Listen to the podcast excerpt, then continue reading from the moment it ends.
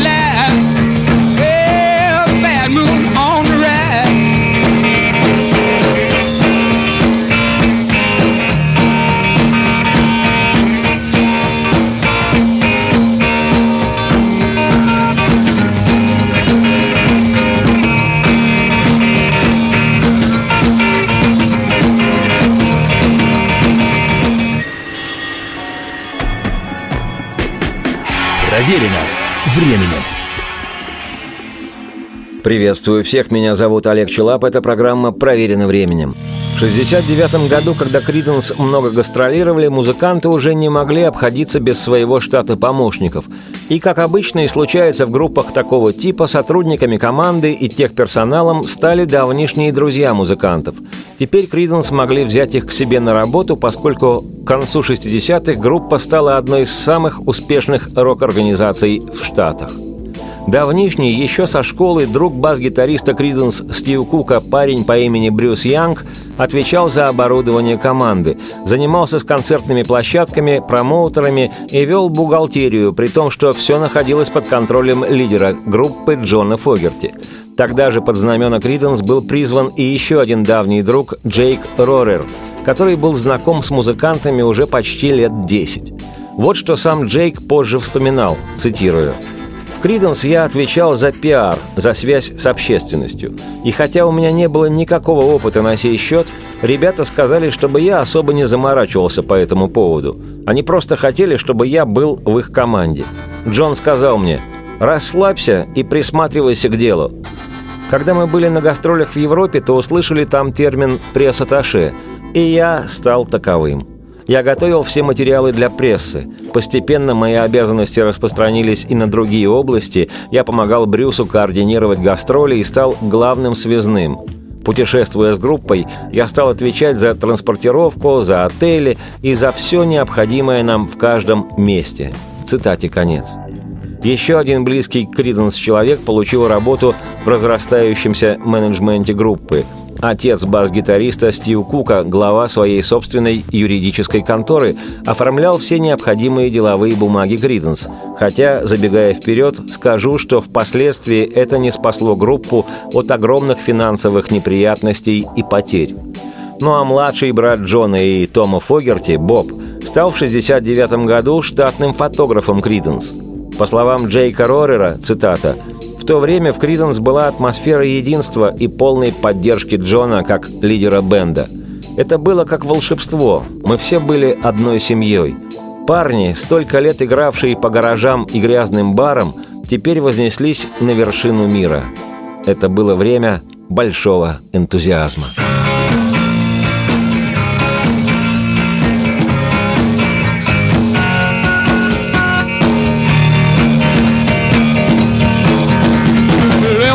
Job in the city, working for the man every night and day. And I never lost one minute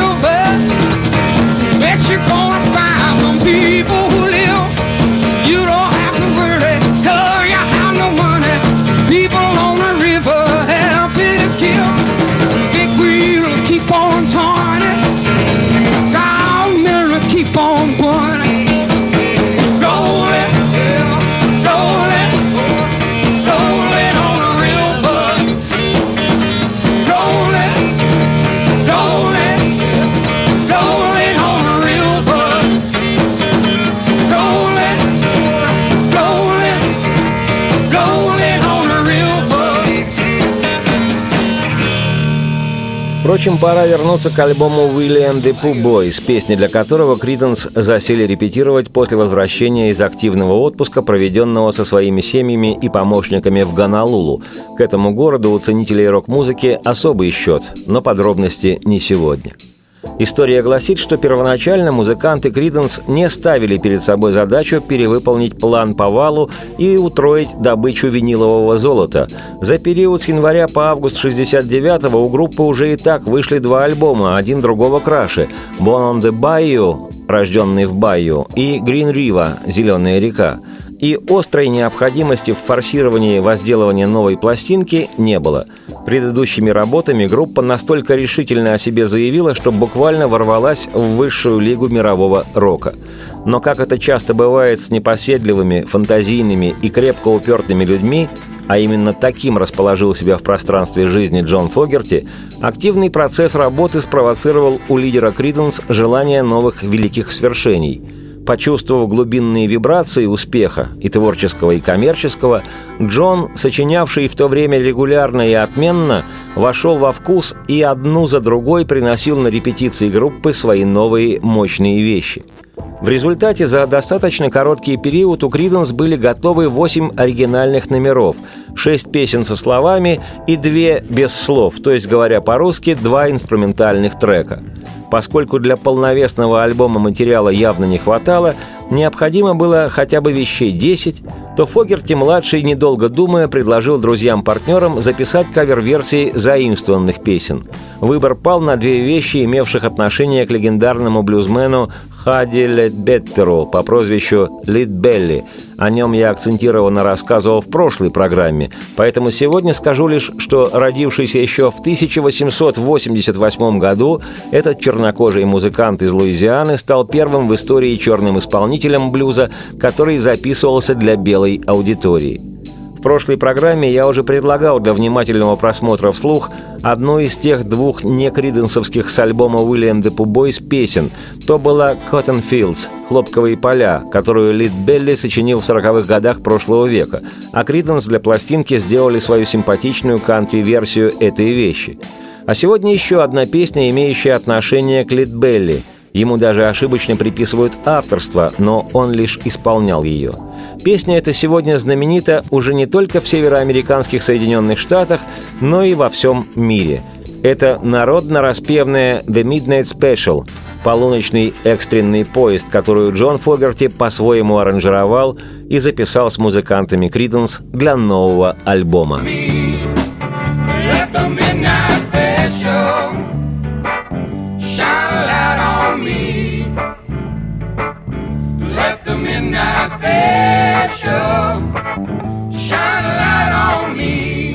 песни «The Midnight Special» очень извилистая судьба, и повествование о ней пойдет в подробностях. Уж очень впечатляет история этой вещи. «The Midnight Special» — народная песня, которая, и это я не сам выдумал, это отмечено в скрижалях, которая впервые прозвучала в тюрьмах Южных Штатов США – Кропотливо собиравший американский песенный фолк знаменитый коллекционер Джон Ламакс отмечал, что вещь эта, скорее всего, имеет белые корни.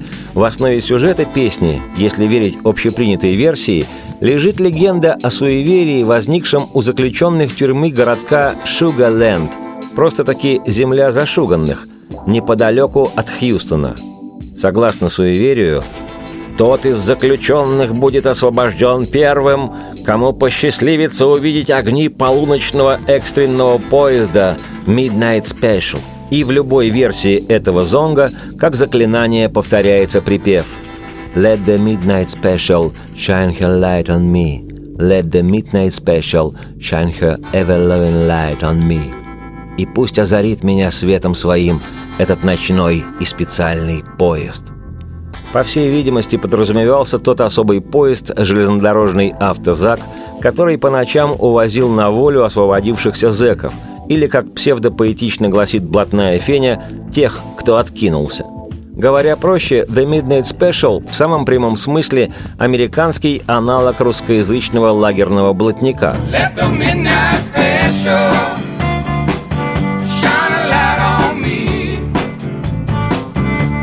midnight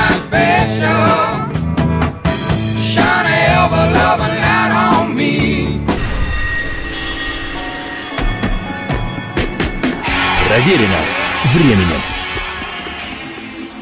Приветствую всех, меня зовут Олег Челап, это программа «Проверено временем». Сейчас немного отвлекусь от Криденс, но получится все равно на ту же тему.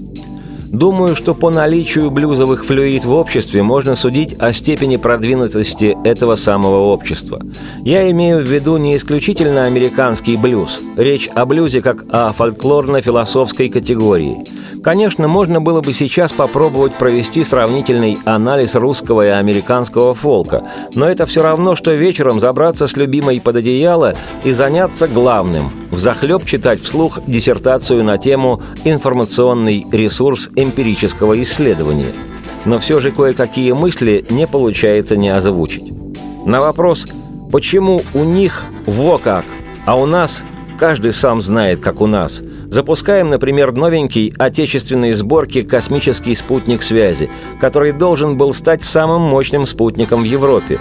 А он вместо этого напрочь теряется из вида – Все военные страны, пожарные, МЧС и следопыты ищут его, а через сутки выясняется, что выведен был тот спутник на нерасчетную орбиту, а потому быть ему самым мощным не в Европе, а в плотных слоях атмосферы. Вот почему так? На мой взгляд, изначально шансы у всех были плюс-минус равными. Просто все дело в том, как шансами этими каждый сумел распорядиться – Попробую на примере блюза объяснить, как я это понимаю.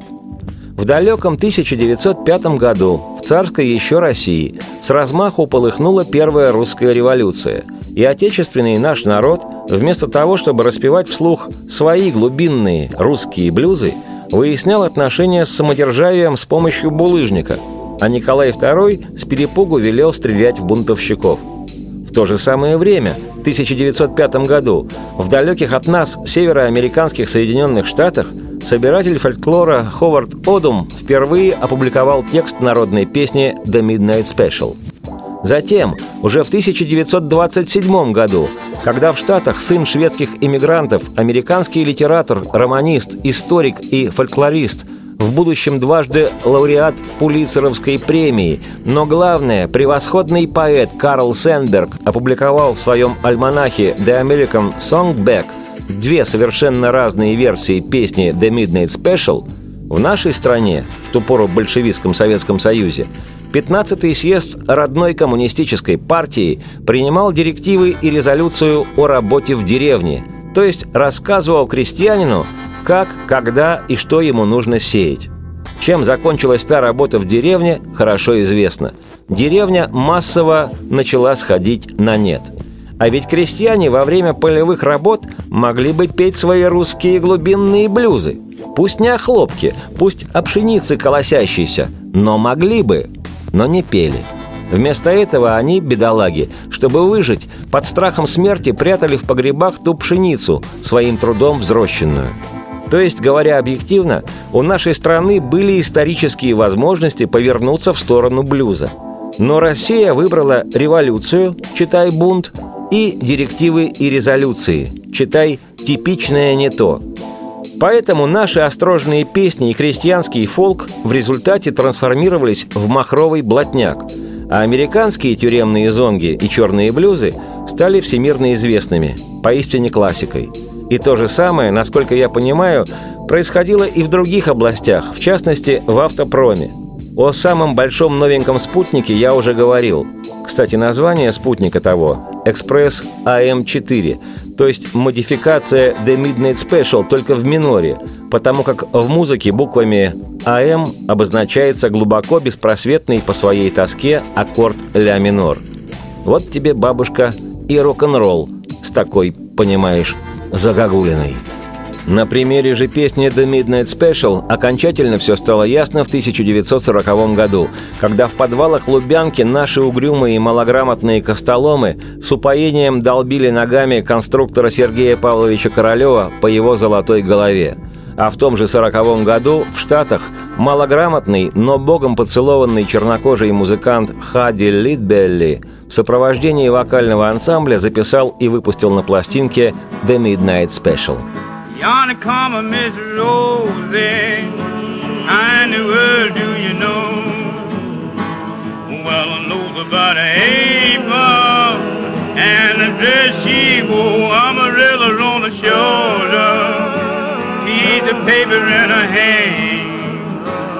Well, I'm going and ask the governor He trying to lose my man. Let the midnight special shine a light on me.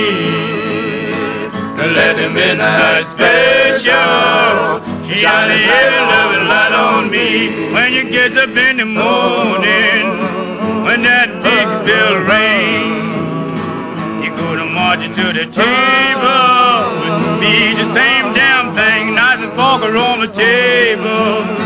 There's nothing in my pain. Never said a thing about it. Have a trouble with the man. Let the midnight special shine a light on me. Let the midnight special shine a ever loving light on me. Если окажешься в Хьюстоне, веди себя правильно, да. Не играй в азартные игры и драться не вздумай, иначе... Иначе шериф загребет тебя, да, и парни его упекут тебя сразу. Ну а потом... Потом ты сам знаешь, парень, что тебя ожидает решетка. Пусть озарит меня светом своим специальный полуночный поезд. Пусть озарит меня светом этот поезд ночной и специальный. Замечу, что упомянутый мной сегодня американский поэт Карл Сенберг оспаривал такую версию трактовки песни, не без оснований полагая, что смысл заклинания «Пусть озарит меня светом своим специальный полуночный поезд» состоит в том, что герой Зонга скорее готов броситься под тот полуночный поезд специальный, нежели намерен тянуть до конца тюремный свой срок. Но, думаю, сегодня это уже не так важно. Важно, что исполняемая на трех мажорных аккордах ре, соль и ля тюремная The Midnight Special парадоксально вроде бы, но стала мировой песенной классикой. В числе исполнителей, которые записывали эту вещь, известнейшие музыканты и артисты Пит Сигер и Литл Ричард, Пол Маккартни, Эрик Клэптон и Вен Моррисон – симпатично расхлябанная британская группа «Манго Джерри» и даже до неприличия прилично причесанная талантливейшая шведская семья по имени Абба. И все же самой известной остается версия, которая принадлежит группе «Криденс» в аранжировке Фогерти Джона.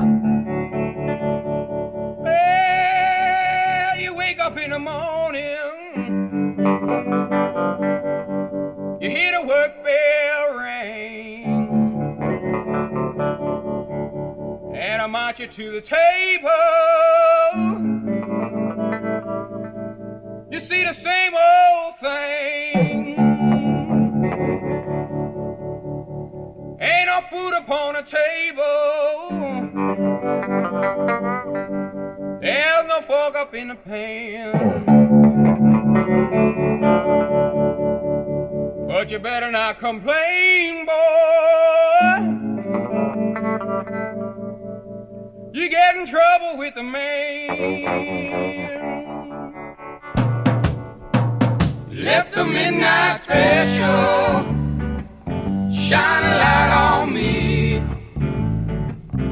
Let the midnight special shine a light on me. Let the midnight special.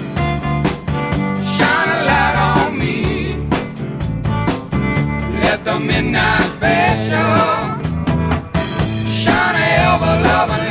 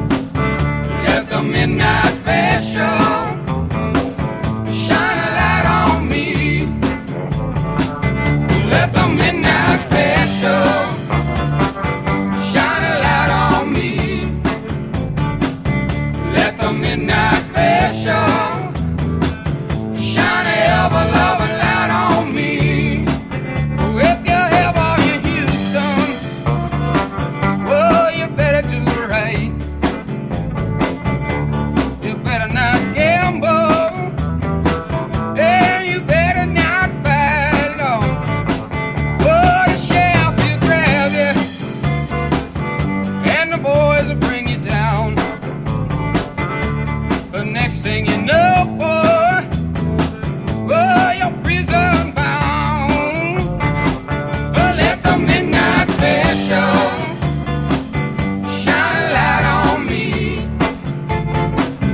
Let the midnight special shine a light on me.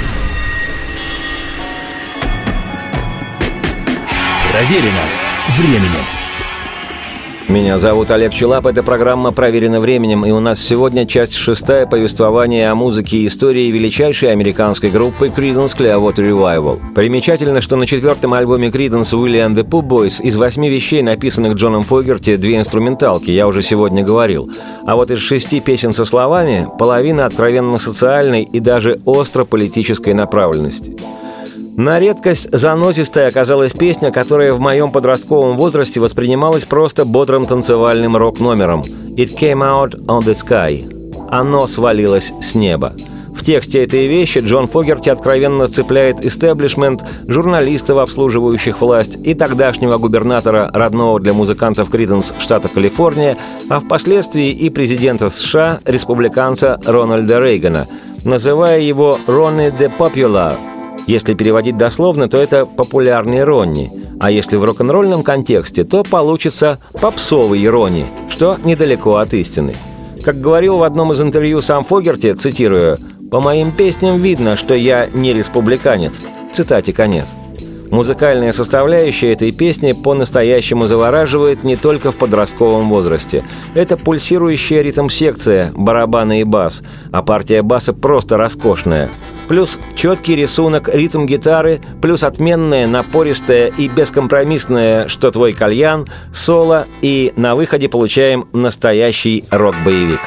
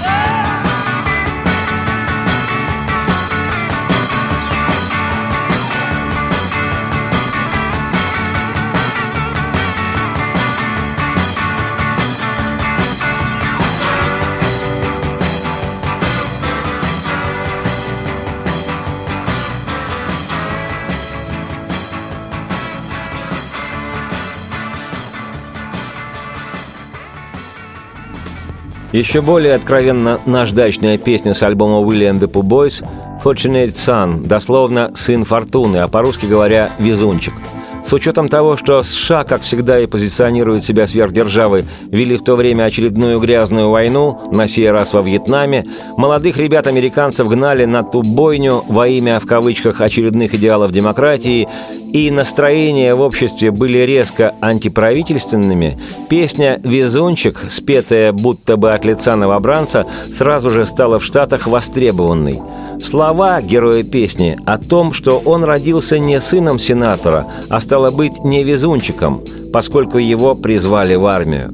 Сам Джон Фогерти рассказывал, что на идею написания этой вещи его натолкнуло сообщение в новостях о свадьбе внука экс-президента США Дуайта Эйзенхауэра Дэвида, который женился на Джулии Никсон, дочери тогдашнего президента Ричарда Никсона. И Джон Фогерти, по его признанию, был убежден, что никто из этих людей совершенно точно не будет участвовать в войне во Вьетнаме, поэтому его антивоенная песня получилась от лица парня, который не попал в число счастливчиков, и его забрили во Вьетнам. Как гласит история, песня «Fortunate Son» была очень популярна в расположении американских войск во Вьетнаме. Она и сегодня ассоциируется в Штатах с той войной. Настоящая классика жанра, когда песня звучит в культовом американском фильме «Форест Гамп» в сцене, где главного героя картины, самого этого очаровательного недотепого Фореста Гампа, отправляют воевать во Вьетнам. Летит вертолет, и за кадром это выдувающее мозги вступление.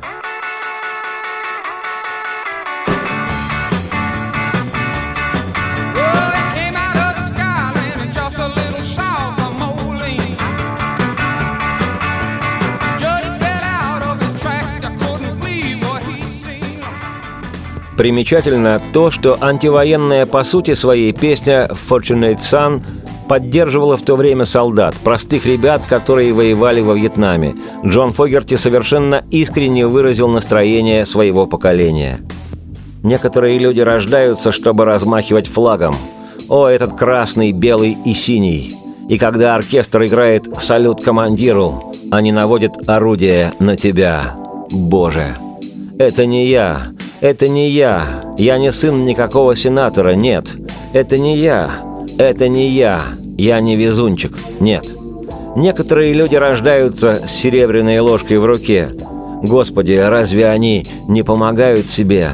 Но когда в дверь стучит сборщик налогов, Боже, дом похож на распродажу. Да.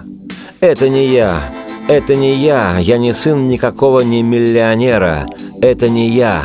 Я не везунчик. Нет. Некоторые люди наследуют глаза, украшенные звездами. Да. Они посылают тебя на войну. О, Боже. И когда ты их спросишь, сколько еще мы должны терять здесь людей, они отвечают лишь «больше, больше и больше». Это не я. Это не я. Я не сын генерала. Нет. Это не я. Я не везунчик. Нет. Hey,